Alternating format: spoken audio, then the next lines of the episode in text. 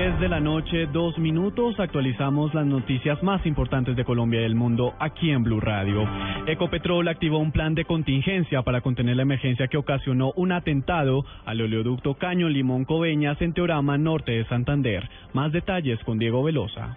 Mediante un comunicado, la estatal petrolera informó que ya se activó un plan de contingencia en el oleoducto Caño Limón Coveñas para contener la emergencia presentada a raíz de un atentado dinamitero contra esta infraestructura en la vereda Filoguamo de Teorama Norte de Santander.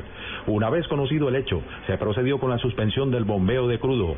Personal de las fuerzas militares se trasladan al lugar de los hechos para asegurar el área y permitir el acceso de los técnicos de Ecopetrol para atender la emergencia. Por su parte, el personero de Teorama, Ever Payares, indicó que algunas familias debieron abandonar la zona. Según ha informado la comunidad, la situación está bastante eh, difícil porque eh, la candela está muy cerca del casco urbano del caserío de, del, del acerrío, del corregimiento del acerrío, y se ya han manifestado que se, que se, piensa hacer una adaptación o un desplazamiento a raíz de esta La situación no dejó personas heridas, pero sí una fuerte contaminación en el río Catatumbo. En norte de Santander, Diego Velosa, Blue Radio.